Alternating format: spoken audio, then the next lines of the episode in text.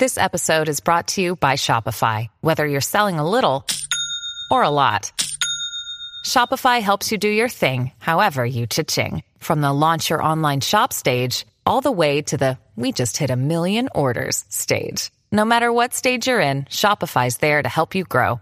Sign up for a one dollar per month trial period at shopify.com slash special offer, all lowercase. That's shopify.com slash special offer.どうも、ゆっくりレ夢ムです。どうも、ゆっくりマリサだぜ。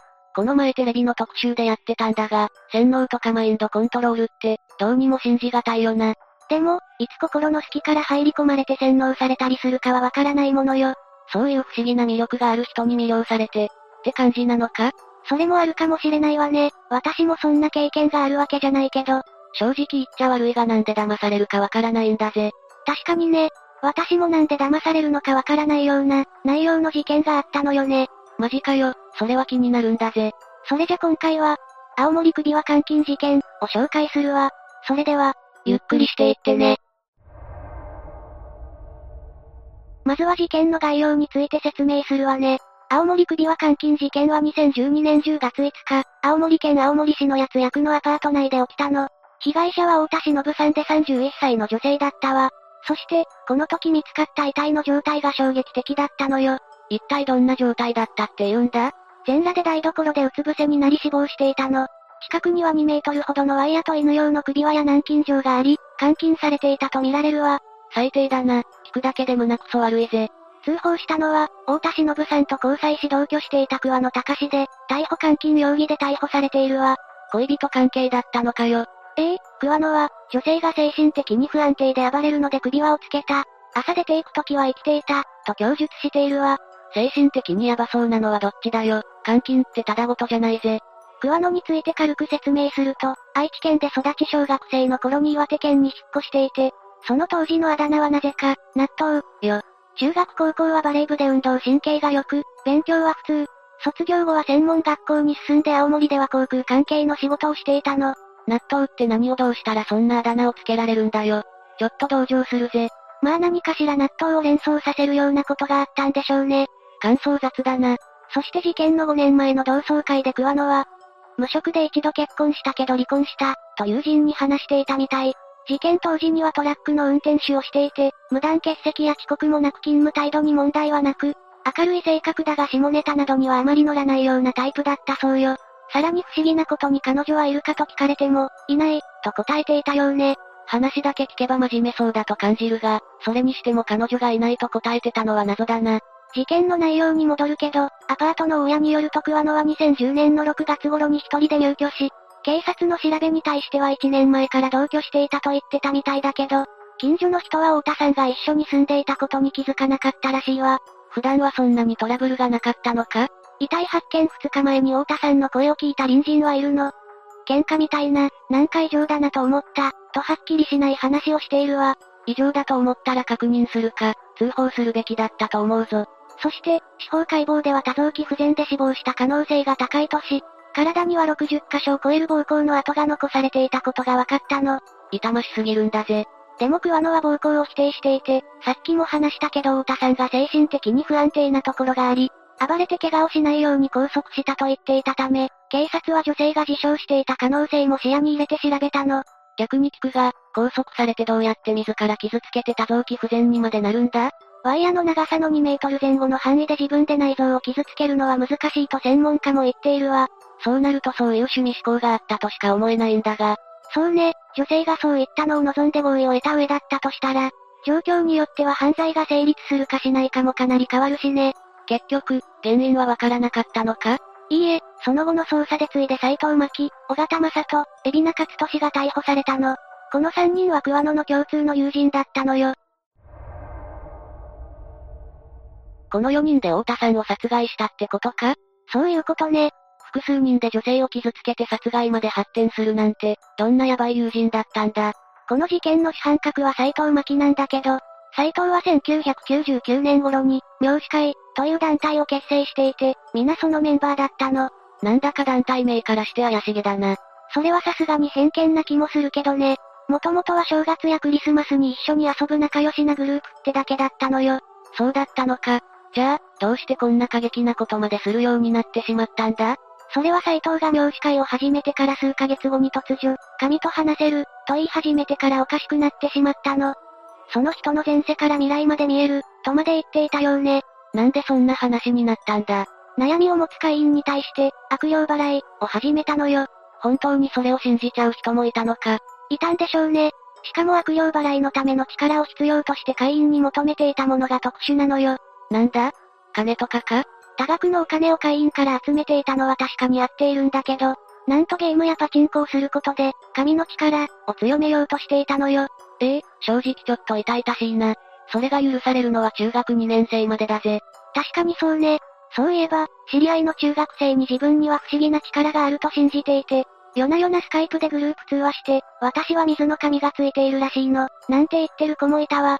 中学生だったらまだ可愛いが、いい年した大人がそれはちょっとな。ほとんどの活動はゲームで、バイオハザードや悪魔と戦うゲーム、パチンコで大当たりを出すことで悪霊を倒すことができると会員を信じ込ませていたのよ。そもそも誰についた悪霊で、どんな悪霊がついたらゲームやパチンコで払えるんだ。ツッコミどころ満載すぎるぜ。き、きっとパチンコで大負けしたことを根に持ち続けていた自爆霊、とかよ、多分。むしろ大当たり出したら成仏しそうだし、確かにそれなら払えるかもな。変なところで納得しないでよね。それを言ったらゲームで払える悪霊って何よ。ゲームを最後までクリアできないまま亡くなった悪霊、とかだぜ。なんかもうくだらないから話を戻すわね。そうだな、すまないぜ。さらに斉藤は、体を大きくすることでより力がもらえる、と言って会員たちに体重を増やすことも要求していたらしいわ。もう何でもありかよ。妙視会はそんな活動を繰り返していたわけだけど、だんだんと斉藤の行動がさらに異常なものとなっていったの。実は斉藤と海老名は交際していて、さっきも説明したけど桑野と太田さんも交際していたの。そうだったのか。そして太田さんは家事などをやらされていたんだけど、太田さんへのいじめが始まり、最初は頭を叩くなどだったらしいの。でも斉藤が、太田さんが数百万のお金を盗んだ、などと勝手な因縁をつけ、強い罰を下す、として海老名や桑名、尾形に暴行を指示し、金銭の要求などもするようになって、行動はエスカレートしていったわ。意味がわからないんだぜ。そんな簡単に多額の金を盗めるとは思えないぞ。しかも暴行を指示されてやる方もおかしいんだぜ。太田さんは周囲に助けを求めたりはしなかったのか？それが斉藤の洗脳にかかってしまっていたためか、神に認められるための修行だと考え、暴行に耐えていたの。暴行に耐える修行なんてさすがに聞いたことないんだぜ。でもそう思い込んでしまうほどに斉藤にのめり込んでいたのかもしれないな。さらに太田さんは暴行に耐えるだけじゃなく、要求させるがままにお金も貢いでいたのよ。金を欲しがる神とは、妙視界へ貢ぐために借金までしていたそうよ。洗脳って恐ろしすぎるんだぜ。金を人に貢ぐために借りようだなんて、微塵も考えられないぞ。普通はそうよね。でもその時の太田さんにとっては神に認められる修行で片付けられてしまうのよ。それを考えると余計にインチキな斉藤と取り巻きが許せないんだぜ。そしてその被害は太田さんの母親にまで及ぶわ。それはどういうことだ？にせんはちねんの冬頃から太田さんは実家に帰らなかったみたいなんだけど、突然にせんじゅういちねんのくがつ頃から太田さんの母に電話が来るようになったの。その内容は、お金を貸してほしい、ということだったわ。母親に頼んでまで払うような金じゃないんだぜ。太田さんやお母さんのことを考えると心苦しいぞ。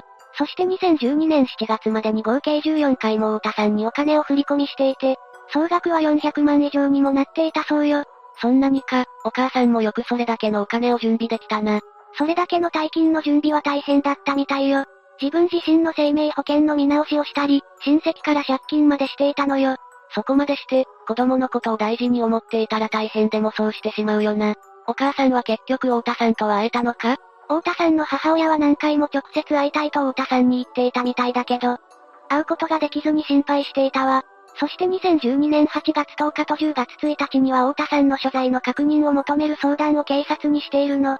ついに警察沙汰にまでなってたのか。太田さんのお母さんからのにかいめの相談があった、事件のよっかまえのじゅうがつついたちには、青森署から太田さんに対して連絡をしていて、青森署まで来るように求めたけど、太田さんは、警察に関係ない、と断っていたみたいね。こうして結局最後まで太田さんの母親の、娘に会うという願いが叶うことはなかったの。辛すぎるな、警察が来ても断ってしまうなんてな。相当事態は深刻だったというのがわかるぜ。そしてついに事件に発展するわ。太田さんへの暴行がひどくなっていったのはにせんじゅうにねんのくがつじゅうしちにち頃からで、すりこぎ棒や全長 ろくじゅっセンチメートル にも及ぶ特殊警棒で殴りつけたり、足で蹴ったりと暴力を振るい、加えてタバコの火を押し付けたり背中や腕にライターオイルをかけて火をつけ、火傷を負わせるなどほとんど拷問のような状態を繰り返していたの。こいつらが一番の悪魔じゃないか、なんでここまでのことができるんだ。桑野たちは、逆らうことができなかった、と言っていたそうよ。いやいや男数人が女一人なんて逆らってもどうとでもなるだろ。そのはずなんだけどね。でも桑野たちも斎藤のことを崇拝していて、洗脳されていたと考えられるわ。そして妙子会を脱退すれば不幸が起こるとしていたのよ。事実は逆だけどな、脱退しないから不幸が起きたんだろうな。じゅうがつさんからよっかの未明の間に斎藤は、首輪で太田さんを縛っておけ、と指示して、桑野はよっかの昼頃にホームセンターで犬用の首輪を購入。そして斎藤の指示通りに首輪とワイヤで台所に拘束したのよ。冷静になってやってることがおかしいと気づいてくれ。そして、マンションの隣人によると、よっかの深夜からごぜんにじはんまで女性の叫び声が聞こえ、それとともに男性が声を潜めて話し合う感じがした。らしいわ。ここで先に通報しておけば。まあでもそういう趣味思考家と勘違いしてしまったらなかなか難しいのもありそうだよな。他にも同じアパートの住民は、ものすごく女の人の大きい声はしたんだよ。話すっていうか、喧嘩みたいな。いちじかんくらいやってたんじゃない？バトルを、とも話してたわ。あれ、でも喧嘩みたいな声がしてたなら話は別な気がするぜ。やっぱり通報できたんじゃないかと思うんだが。そうよね。斎藤たちはその後一旦自宅へと帰り、太田さんの死亡直前であるいつか未明にまた桑野のアパートに来ているわ。そんな短いスパンで集まってたのか。死亡直前の太田さんの様子は手を後ろにして座り、ぼーっとしていたと後に斎藤は話しているわ。意識が朦朧としている状態だったんじゃないのか。これは病院に連れて行かないとまずい状況だって誰でもわかるはずだよな。一応、桑野たちは斎藤に対して、病院へ連れて行こう、と心配していたみたいだけど、斎藤が、大したことない、と言ってそのまま放置したの。そこが最後の運命の分かれ目だったな。最終的に太田さんは最初に説明したように暴行による多臓器不全が原因として亡くなってしまうわ。無念なんだぜ。こうして桑野は太田さんが亡くなったのを確認し、ひゃくとおばん通報したんだけど、その直前には斎藤たちと連絡を取り合った形跡があり、口裏合わせをしていたみたいよ。その上斎藤は太田さんの携帯のデータを削除したり部屋の指紋を拭き取って証拠を隠滅しようとしてたみたいね。そこまでして罪から逃れようとしていたのか、極悪非道だな。そして桑野は打ち合わせ通りに通報し、太田さんが精神的に不安定なため拘束した、と話して自殺だということにしようとしたのよ。でもかなりの傷があったんだろ？精神的不安定で裸で拘束って話だけでも疑わしいぞ。それに傷を見たら余計にすぐにバレるってわからなかったのか謎なんだぜ。自傷行為のあざと暴行で受けたあざは明らかに違うし、そういったことに詳しい人が見たらすぐわかるでしょうね。でも斎藤の言いなりだったさんにんには斎藤の言う通りにすればいいって頭しかなかったのかもしれないわね。自分で考える力はどこに行ってしまったんだよ。結局桑野の他にも関わっている人間がいることを警察は突き止め、最初に逮捕監禁の容疑で逮捕されていた桑野に加えて、斎藤、尾形、海老名のさんにんが最初は桑野と同じく逮捕監禁の容疑で逮捕されたわ。その後捜査が進み、このよにんは傷害致死容疑で再逮捕となったの。きちんとよにんの罪が明かされて逮捕されたのは良かったんだぜ。最初のうちは口裏合わせしていたように、太田さんの自傷行為を防ぐために拘束した、と話していたけど、すぐに警察は太田さんの傷やあざは暴行によってできたものだと判断し、最終的には暴行を認め、よにんは、死ぬとは思わなかった、と供述しているわ。どの口がそんなことを言っているんだ。病院へ連れてった方がいいと心配するほどだったのに死ぬとは思わなかったのは嘘だろ。それぞれの裁判での状況について紹介するわ。